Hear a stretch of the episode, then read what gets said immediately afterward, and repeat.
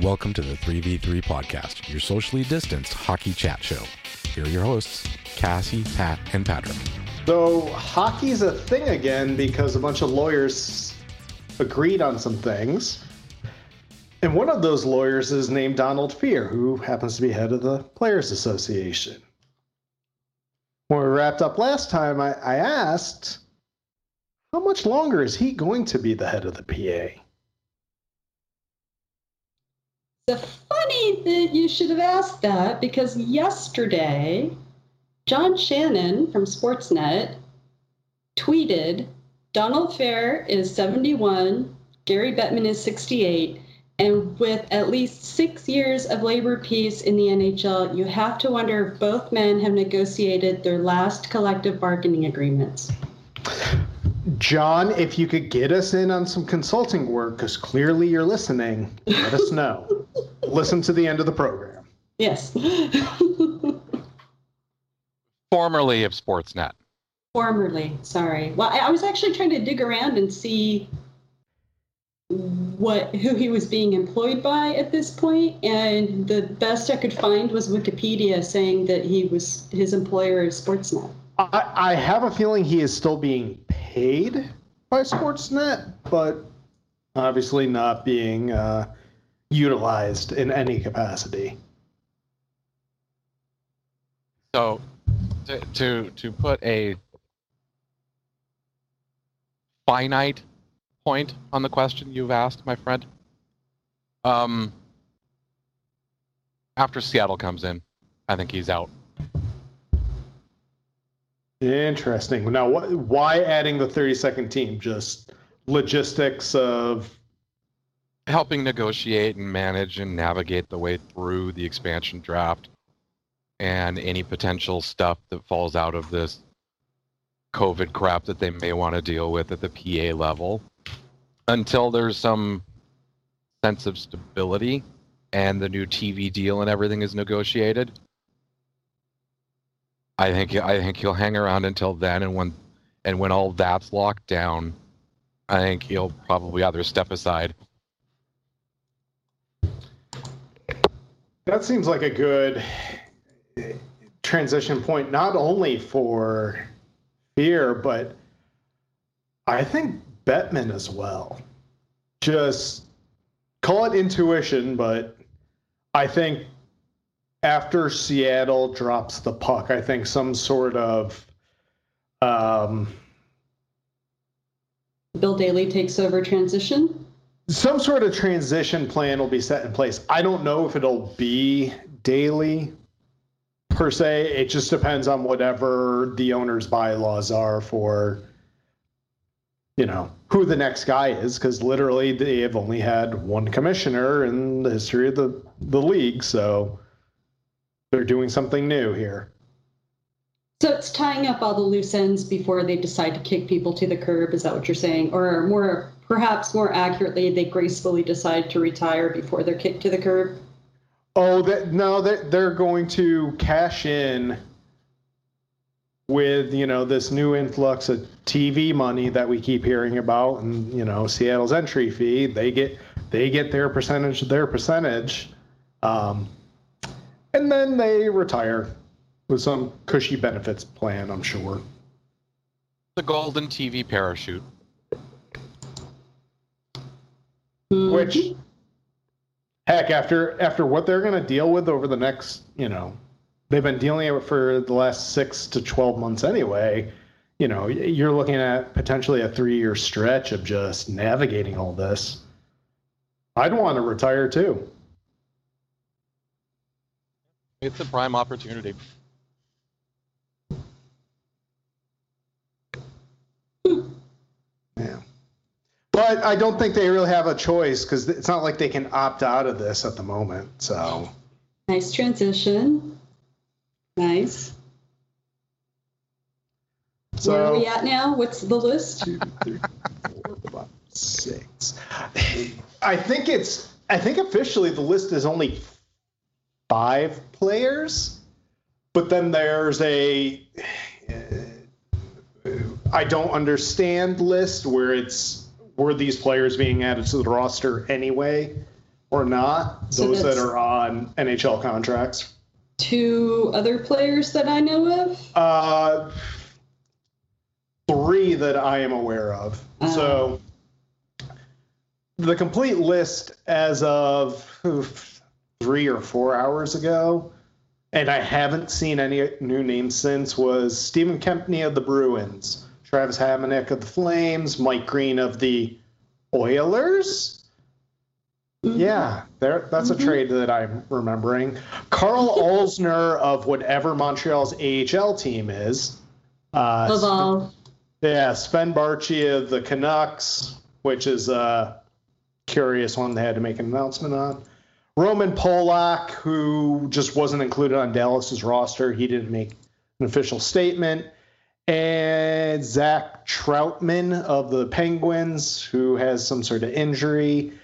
Uh, Mikhail Vorobyev, uh, the Flyers, and Nikolai Goldobin of the Canucks. So basically, a couple guys that have contracts over in Europe for next year, a couple of depth players that weren't going to be on a 30 skater roster anyway. Uh, Sven Baertschi was a little curious because it was like, was he going to make it? Was he not?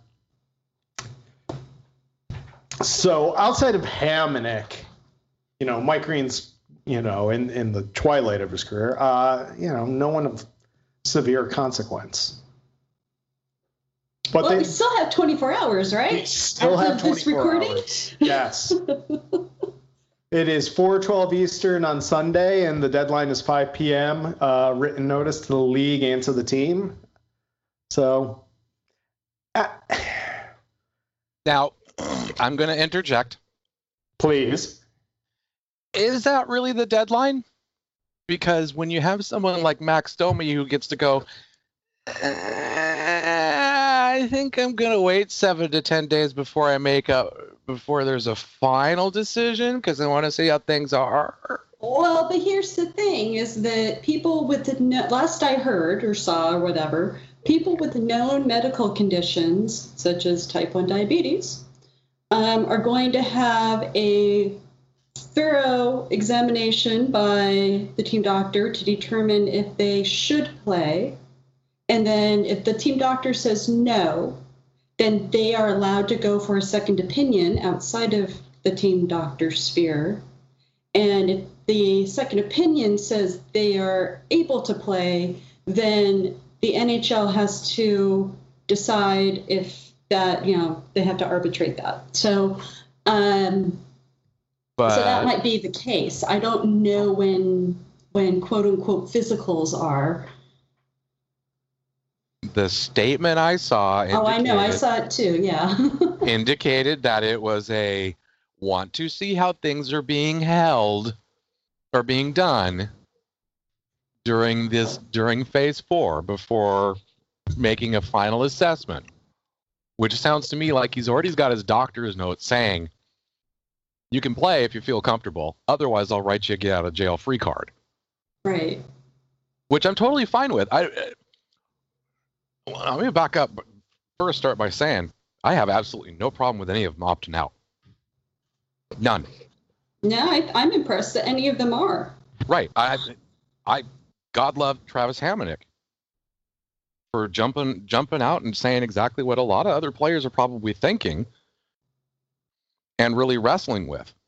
You know, but of course the good old boy hockey culture.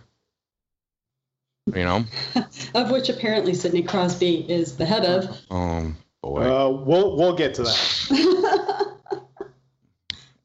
don't go opening the dessert before we've finished the main course, okay, Cassie? Um, you know, you eat dessert first, and then if you have room for the main course, that's how you should work it. Or, or as I like to do sometimes when I go to restaurants, I'll get an appetizer and dessert, and not bother with the entree. Because sometimes the appetizers are just too big. Um, or they're better than the entrees. Let's be Mhm. honest. it's also true. Anyways, go on. I'm sorry. No, I, it just really boils down to. I mean, I get why they put a deadline on there because they want to give the teams organizations a chance to sort of finalize some semblance of a roster, considering they're constrained to a fixed number of players and personnel. And, you know, it's sort of like a trade deadline in a sense that if you make a move after this, like if a player opts out or tests positive afterwards and has to be sidelined for the remainder of the tournament, you know, that puts that team in a lurch because, for all intent and purposes, they're now short one player that can help them. Mm-hmm. So, I mean, I get it, but it just sort of highlights the whole fact that this is coming at ludicrous speed and not giving some of these guys that have conditions which conditions either themselves or within their family that make them really reticent about going in and and you know becoming a super spreader. I think I, I I want to say that people with known conditions have leeway, but people who don't have known conditions or family members with known conditions don't necessarily. But you're probably right. It's just a matter of like putting down on paper a roster. And here's the interesting thing that I have. I'm not. I'm not going to read all the legal documents. I'm. My brain's already fried from the 105 degree heat index that we're dealing with. Thank God. Upper Hopefully- 90s here, yeah. Thank God it's not going to be like that, quite that high in Ontario and Alberta, but that's not my problem to deal with. But there's no set deadline for when the teams have to submit their travel rosters. I imagine it's whenever they're traveling to their hub city. So that's written down as July 26, which is conveniently more than 10 days away from you know, when uh, Montreal released their statement on Max Domi. So,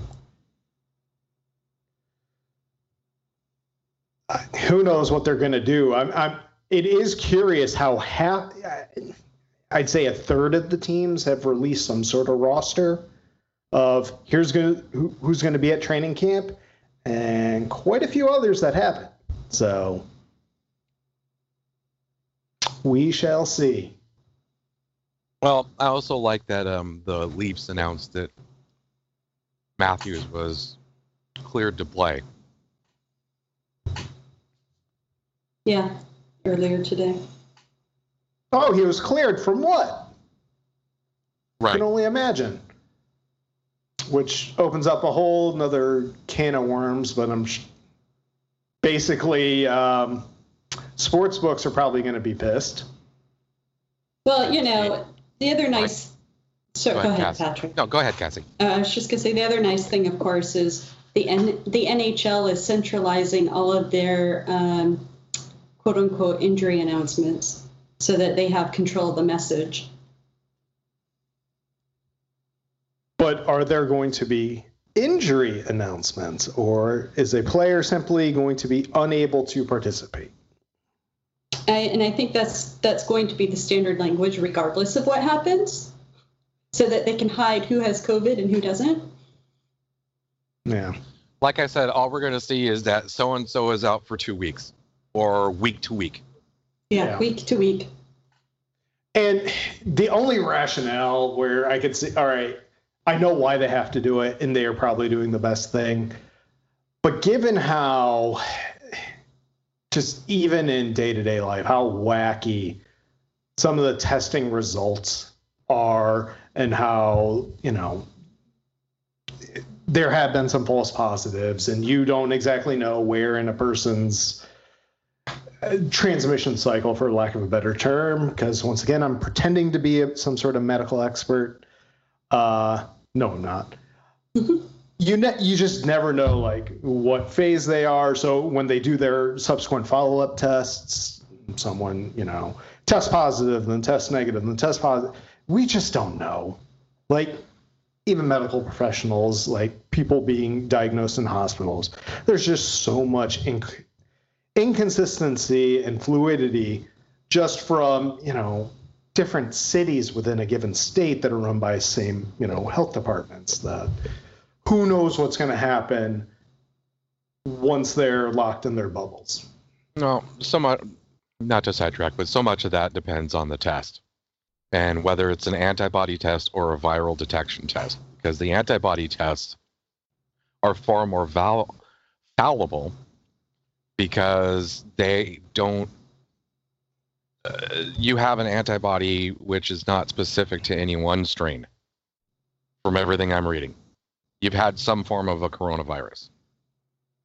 It doesn't mean you had COVID 19 it may mean it, but it doesn't. It, it's not 100% accurate. You may have had MERS or SARS or any of the other ones that have floated around the last decade or so.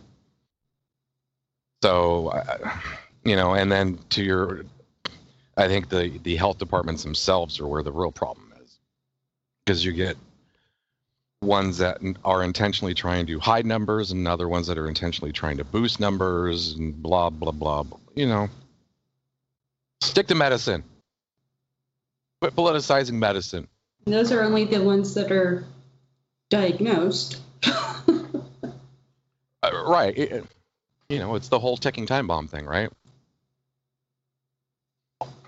Yep. We just I don't I don't know if I said this on the podcast or if it was just between the three of us. Our son was tested last week. Actually 2 weeks ago. No, it was last week. No, the the week before. Good God, it was two weeks ago. it was a Just- day in the past It it didn't was. happen today Well, in the recent past. You know the week thing because we're recording on Sunday. Sunday, whose boundary of a week is? Is it start of the new week or is this the end of the last week? Um, regardless, it took them ten days to get our test results back to him to us. you know, I don't know what they're going to do to accelerate the testing process process for the players because, like we said last episode, you're seeing baseball teams that are like, we don't have results back from tests from like three or four days ago. And so they're sitting out and they're not doing anything, Right. So which I- the NHL would not do. I'm I'm hoping beyond hope that they have all these ducks in a row so that it will be a smooth process and they can get at least 36 hour you know from test to result And they Somewhere- would they hold the person there. out that is suspect. Well, 30, you know, uh, 36 hours from test to result gives you a little, you know, it is a it is technically a day and a half, but it gives you it gives you that cycle of being able to test them and then on an off day assess the test and then make the decision for the next day before your cycle starts over again. So, uh, which is precisely why at least in the you know the the gridded schedule we haven't seen actual times at most teams are only going to play in one back-to-back scenario the first 10 days here so And it's not like they're traveling. yeah so there there is definitely the possibility of playing choice within 36 hours but they may that may not happen. So there might be enough time to get results. Not that it's going to make a huge difference when everyone is inside in tight quarters inside Or a golfing or at the movies or at a local restaurant because that's all within the quote unquote secure zone.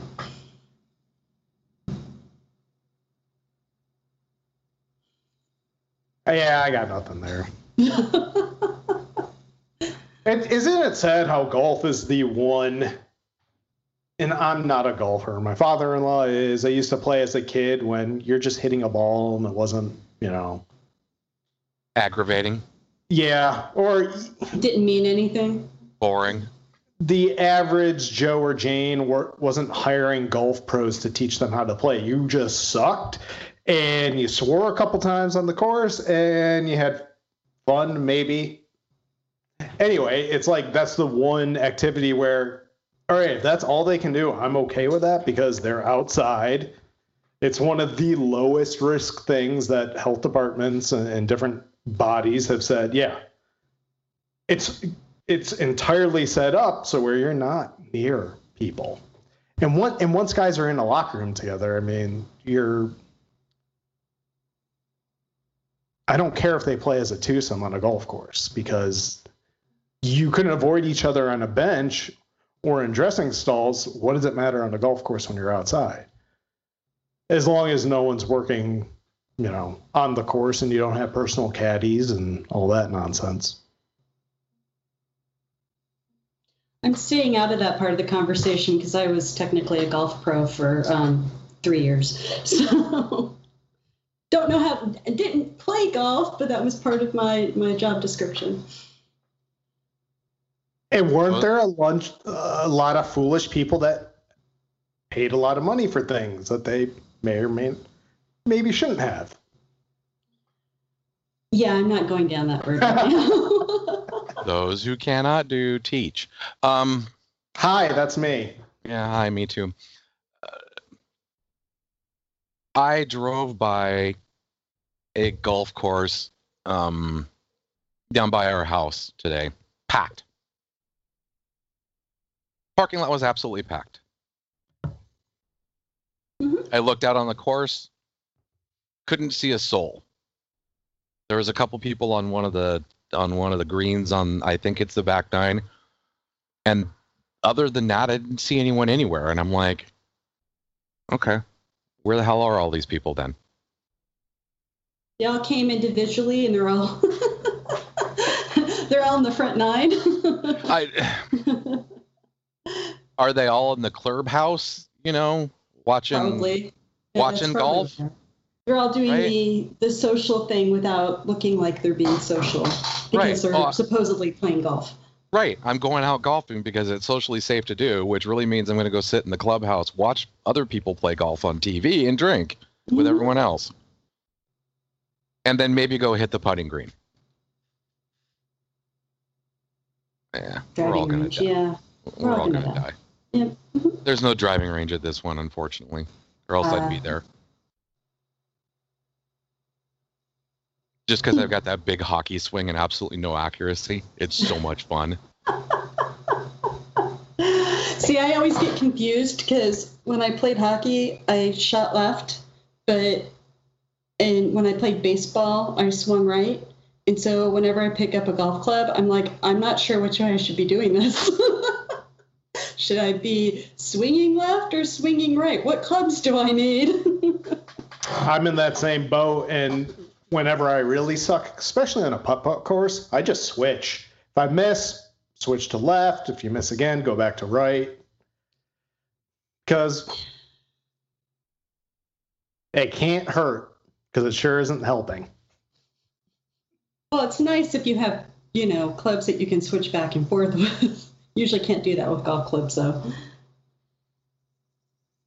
Anywho, So, I uh, one of the times I went to a driving range, just you know, hitting the living bejesus out of the ball. I can't stand golf, but it's a great stress release. Just whack! Oh yeah, get the hell out! Whack! Um, just sailing these things. And as I was rolling out another bucket, I had a little Miyagi moment. As a as a little um, Japanese man, I know he was Japanese, um, came up to me and sort of looked at me and tapped me on the shoulder. He says, "You hit the ball too hard." I'm like, "That's kind of why I'm here." and he goes, "No, no, no, no. Swing less hard, and it will go straight for you." I'm like, "No, no, you, you- you're not." Uh, I'm taking my anger out on the ball, and he sort of looked at me and goes, "Oh." And then he stopped and he goes, "You hit the ball perfectly hard enough." Then walked off. Because the sound Oh, that hitting the ball is extremely hard is way more satisfying than the Yeah. distance or the trajectory. oh, I, uh, you know, I was probably 270, 280, you know, but left or right, never straight. You know, Yeah. they'd curve like right around the 200 yard, uh, you know, and then just hit the netting somewhere. Yeah. Yeah, well, at least that sound is going to be a lot more pleasant than some of the potential piped in sound for some of these games. I like like how I set that up for you. Yeah, yeah. I, I, it's almost like you, uh, how, how would you say, put it on a tee. Mm, Thank you. My family is Mm. out for for a little bit, so I'm getting all the terrible puns out of my system now. I guess we're done here. Let's good night, everybody. No, no, hang on. How in the hell did you not walk a walk right there? yeah, it's. I can't stretch Waka Waka for 15 seconds.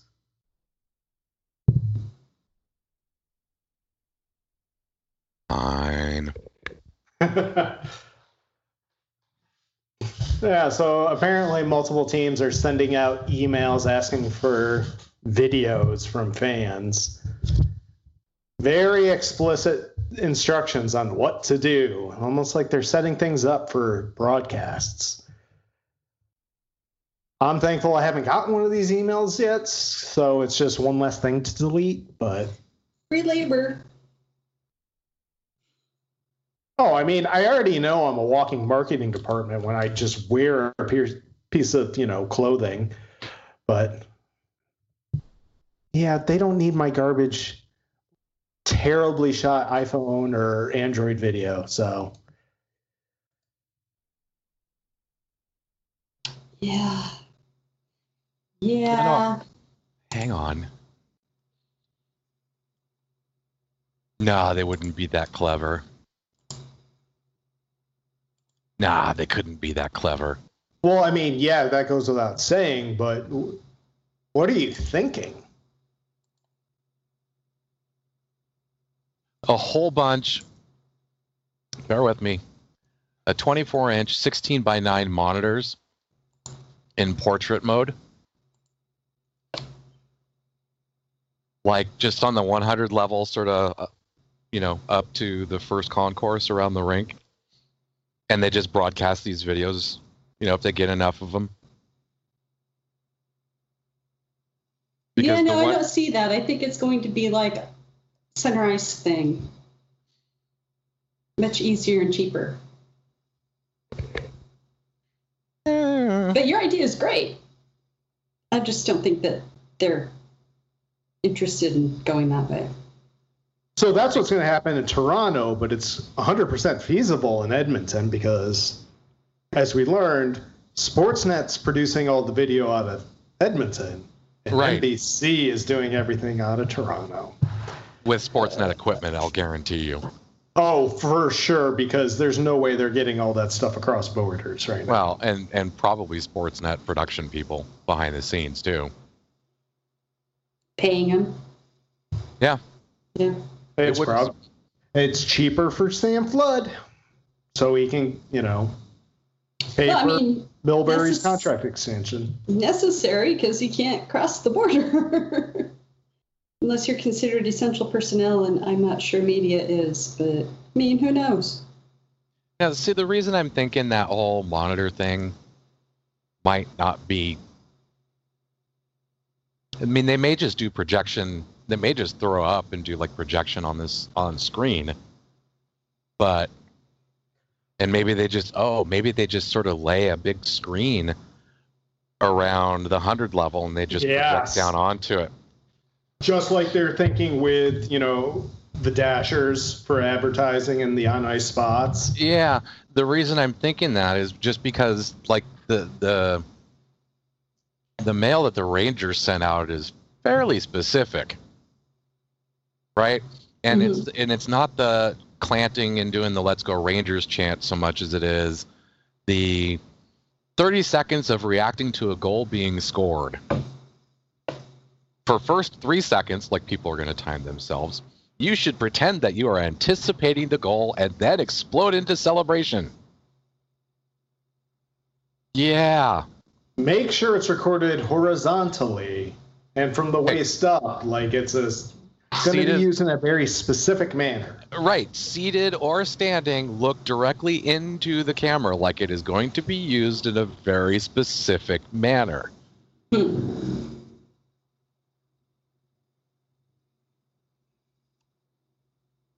Hmm.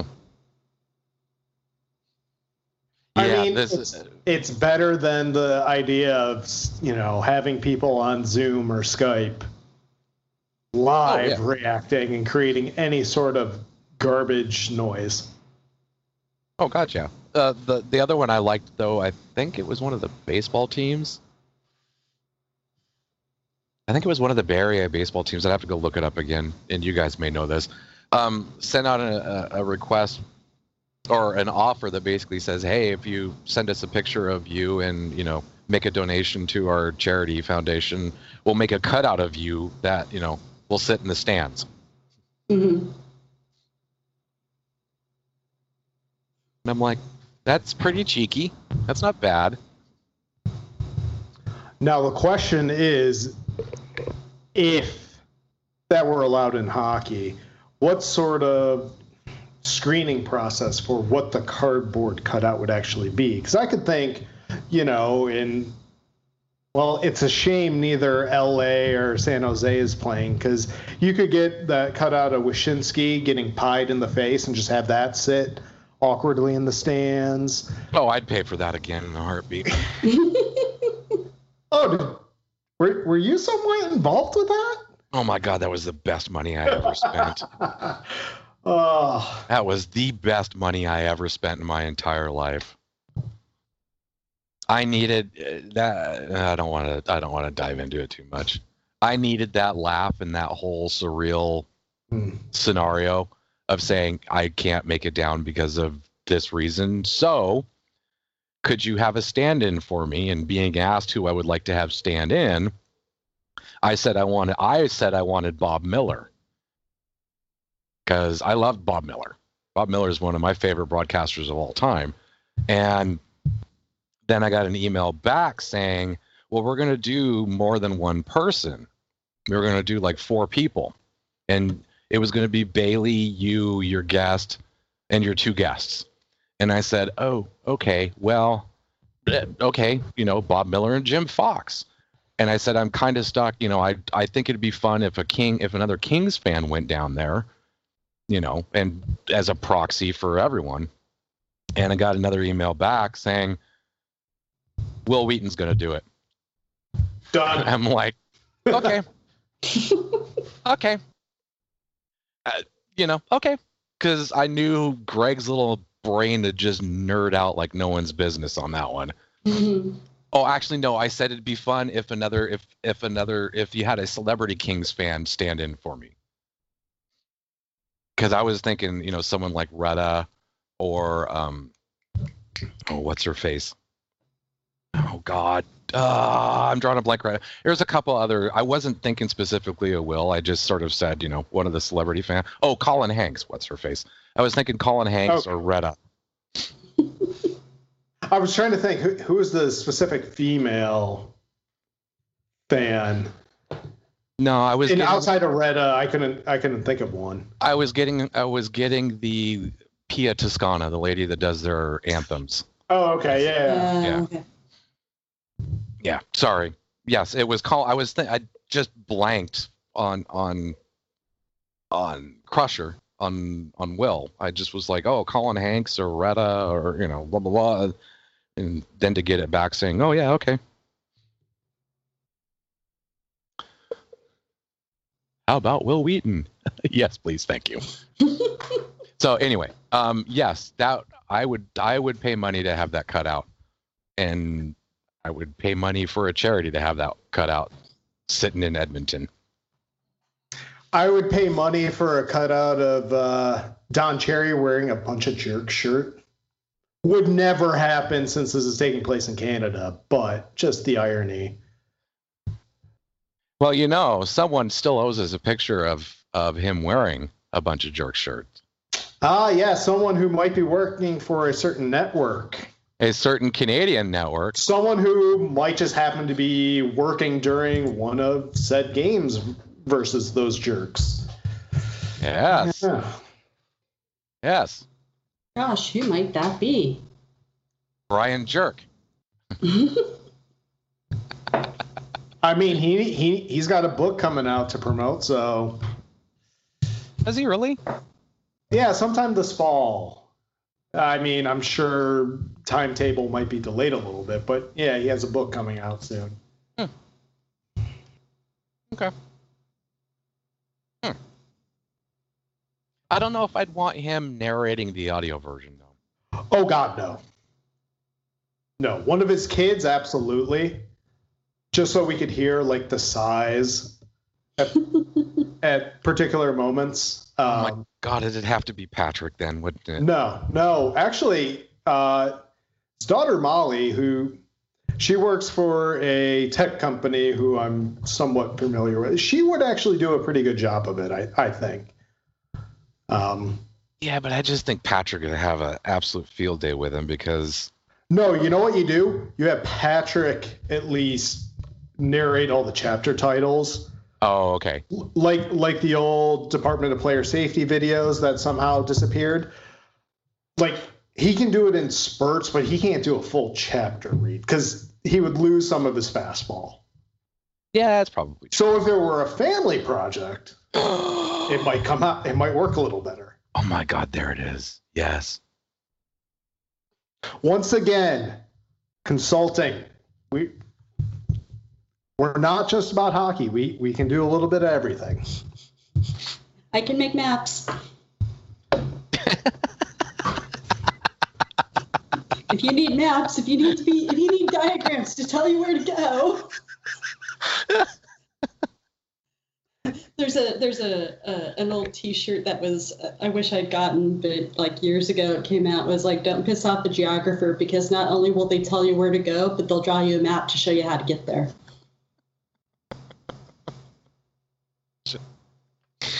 Oh, I was thinking of something along those lines that may have been a little worse. Um, well, I mean, yeah, it was a T-shirt for public consumption, so I'm sure the original thought was probably a lot worse. this is more than likely true. Oh God, I don't know if I want to open up this can of worms. Then Yes, you do. don't. Well, God, it- you know, it- it's it's is funny it- because I've got one of you in my left ear and one of you in my right ear, so it's literally like you're sitting on my shoulder.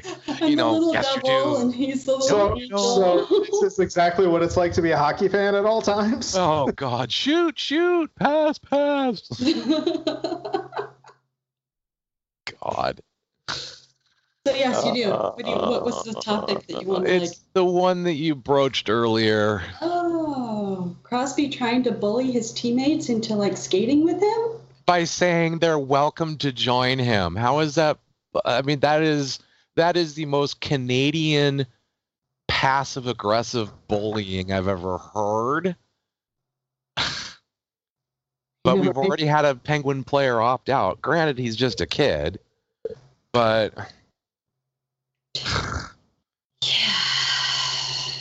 It's like I don't you get sick. We're gonna win the cup, so you guys should you guys should be skating with me. I don't think that's even it. I think he's damned if he does and he's damned if he doesn't. It's true. It's good. You know, I don't think he's out there browbeating anyone to join him. Now, we'll all have this massive discussion about he sets the example and blah blah blah. Well, he set an example by saying everyone's welcome to join. Now, did he say it, you know, Machiavellian style, like everyone is welcome to join? Or was it more everyone's welcome to join? It's like dude, right? It's dude, which means are you behind the door with an axe? Dude, I haven't seen you for years. Dude, I slept with your woman. You know, it's it's influx, right? It's the inflection. Mm-hmm. Context. You have, to really have you have to have the inflection to get the context. right. Yeah. I don't. I'm not sure. I. I I'm not sure. I uh, subscribe to him browbeating by saying everyone's welcome to join.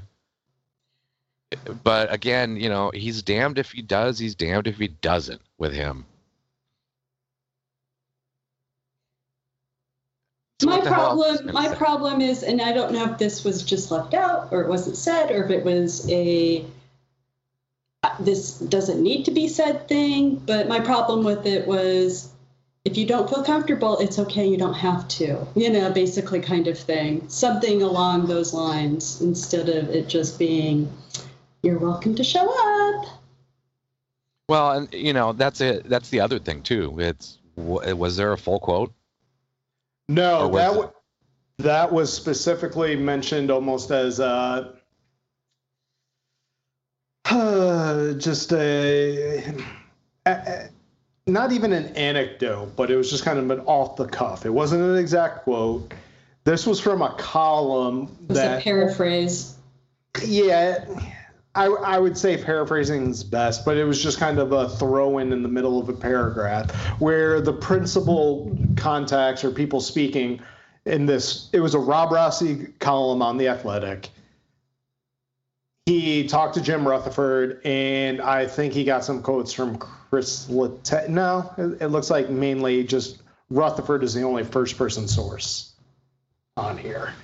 Uh, so Well, so so if I'm going to pull back and and pull the thread on this sweater a little bit, the the remainder that I wrote or read that I wrote, like I'm Rob Rossi, that I read. Oh dear was- God, I would not wish that upon you. Yeah, I know. I'm I'm sorry.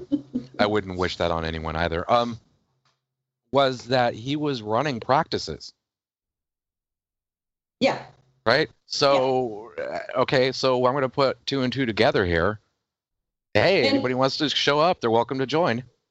And Now, running does that sound- practices in the way that the coach would be running practices. Right. Now, yes. but but that but does again does that sound like he's browbeating anyone? If you say, "Hey, he's out there running practices, anyone who wants to come join him is welcome to." Now, is that browbeating anyone? depends. Uh, again, you know, yeah, it depends because like it could be, it could be the he's running practices in the way the coach would run practices so that everybody will be ready to play when they hit the ice, so you'd better show up. Or it could be the hey, I've got this thing going, and if you're interested, you can show up, like you were I- saying. I, or is it the hey, I'm running things the way that practice would be, so we can hit the ground running with who we have, right? I, I see. I, I think there's so much of this that it's just like it's such a fine line, you know, between you know like clever and stupid, right? you know, it's just such a fine line. Uh, the world's not black and white. Very rarely is it black. Very rarely is it black and white. The world is gray. I think it's somewhere in the middle of he's sitting there saying, I'm going to run practices this way because this is going to get everyone up to speed and blah, blah, blah. If you want to come down here and do it, fine. That's And the way also- I took it.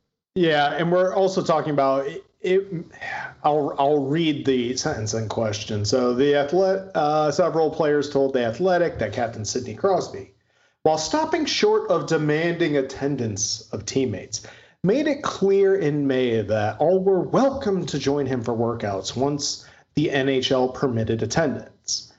What this fails to to mention is practice facilities weren't open to the players necessarily in May. If you could rent ice on your own, which I have a feeling Sidney Crosby would have no problem doing, that was completely permissible. It wasn't uh, until, you know, just a few weeks into June where practice facilities were open for, for players to use. So, who I don't know what kind of inference he is trying to make with this statement. Him being Rob Rossi, He set it up with the first part of the statement but while stopping short of demanding players. Why does he think that he's stopping short of demanding players?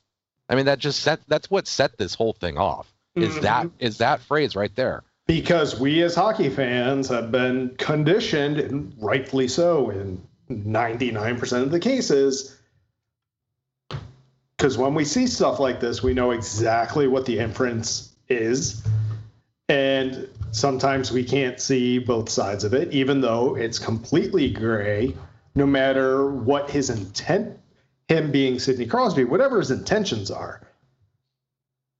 Well, it doesn't matter be- what his intentions were. It matters what his teammates thought he was trying to do. Mhm. and that's not spelled out anywhere for anyone. And Well, no, I- it says it says at that very beginning that according to a few teammates, right, that he stopped short of demanding that they show up. which is you know if you're going to do that then what did they say that made you believe that it was stopping short of demanding that they show up? Yeah, was it was he texting him constantly? Was he calling him constantly? Hey you coming down? Hey you coming down? Hey you coming down? Hey you coming you know like a little kid asking if we're there yet? Or did he just say hey i'm running practices down here. If you want to come down come on down. You know? Or if you're gonna get on the ice, come down and You- practice with me. Eh, yeah. right And which I'm I, sure it's a little bit of all of it. which i would i would be more apt to say hey you know are you thinking about practicing? Well i was kind of thinking about it. Well hey if you are why don't you come down and practice with me?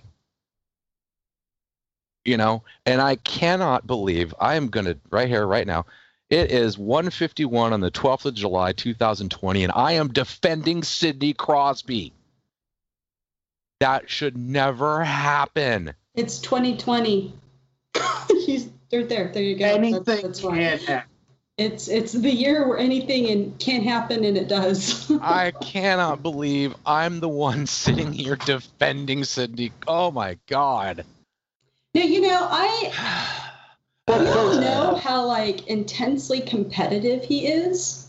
And you know he's he's what 31 32 something like that? And if they don't pl- finish this tournament then you know who knows when the next season's going to start. And so i'm sure he feels like his window is closing.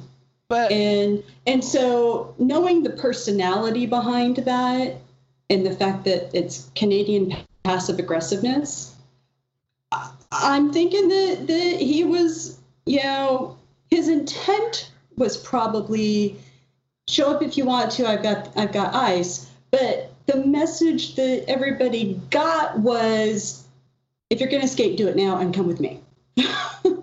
which you is uh, which is still even saying it's not browbeating them to go out and skate or to or to demand that they show up at pri- it's you know it's saying hey I'd prefer you do it with me if you do it. And uh, you know the competitive side of him is I can't believe good God in heaven I'm defending Sidney Crosby. Just I'm waiting I'm waiting for that comet to cir- to hit me right now. I just because that's the end. Um the competitive side of him is one thing, but the all of the verified anecdotal stuff about him also shows that he is incredibly empathetic and sympathetic to people that come to him and say, "Hey, I don't feel comfortable doing this," or "I need help with this." So it's you know, it's once you're on the ice, he's that way. Once you're off the ice, I just, you know, and and the window for him closing is sort of like, uh, let's look back on his three cups, Right. Yeah, but I mean, he's always looking ahead to the next win. He which is, which is, okay. Now again, I'm going to defend him. He's no, he's no different in that aspect than almost every other player. right. Right. but I'm sure he wants to amass as many as possible. They all want to amass as many as possible. And who knows if he thinks he's got the best chance at it right now, blah, blah, blah. But, and again, I'm defending Sidney Crosby. Oh my God.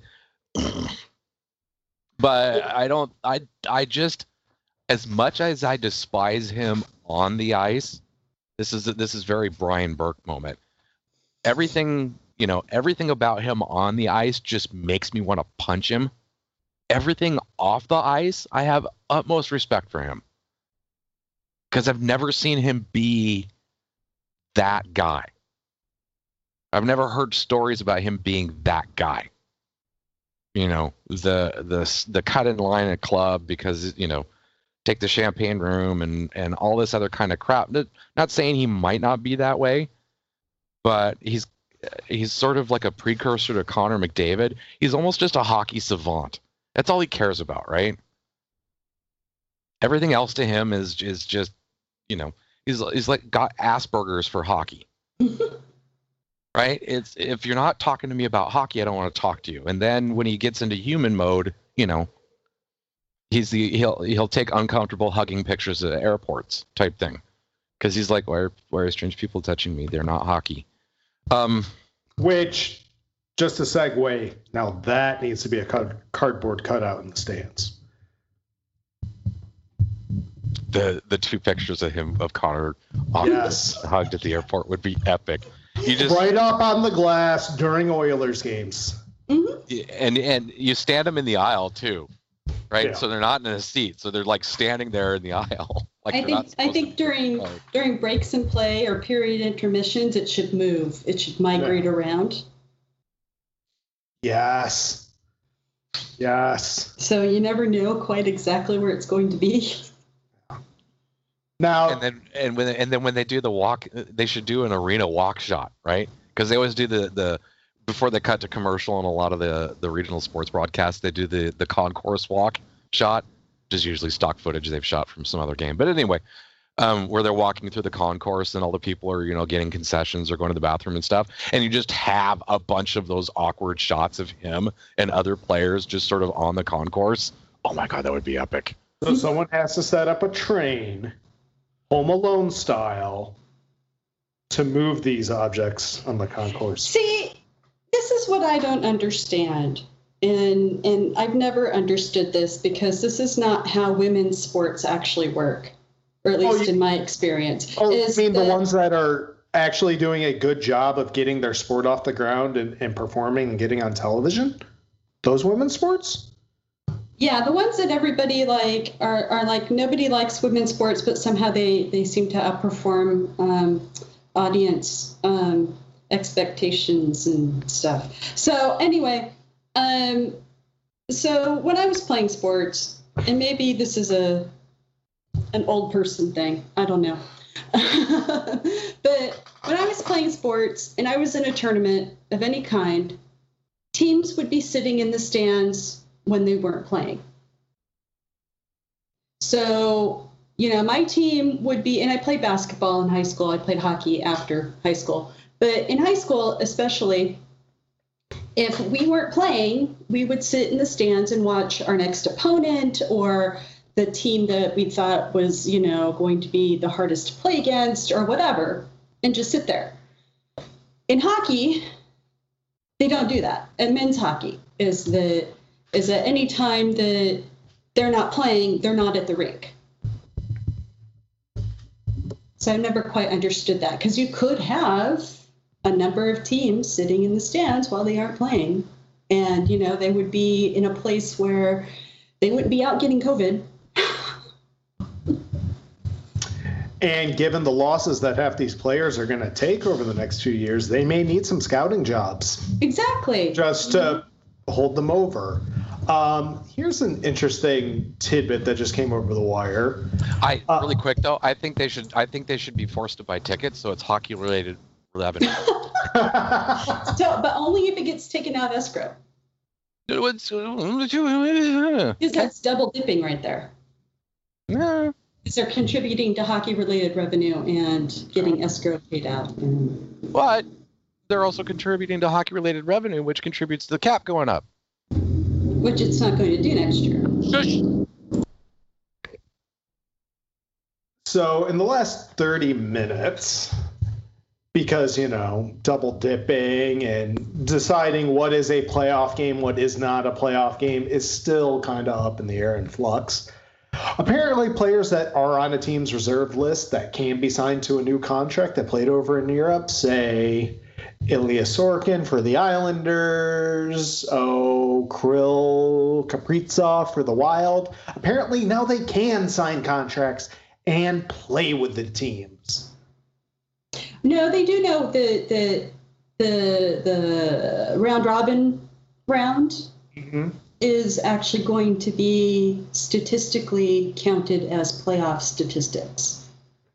Yes, So technically, it is actually all playoffs. but All I- games are all playoffs.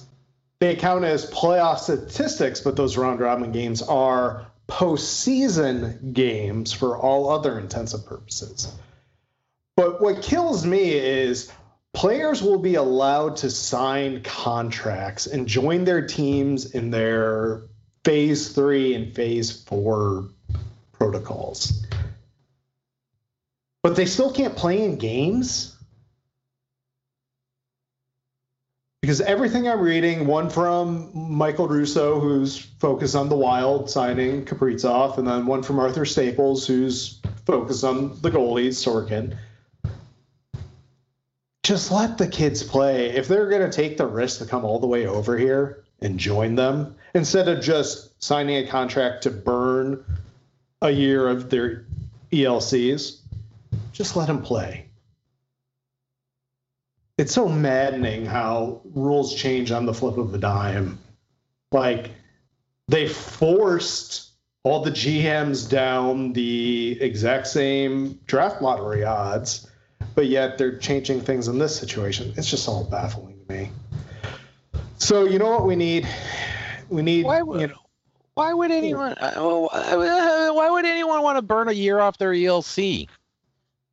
Why would any team want? Oh my God. Okay, please get us out of here, Pat. Before I com- my head completely explodes from my own stupidity in defending of Sidney Crosby. yeah, who, let's be honest, might not he can't think about anything other than hockey and may not be able to take other things seriously.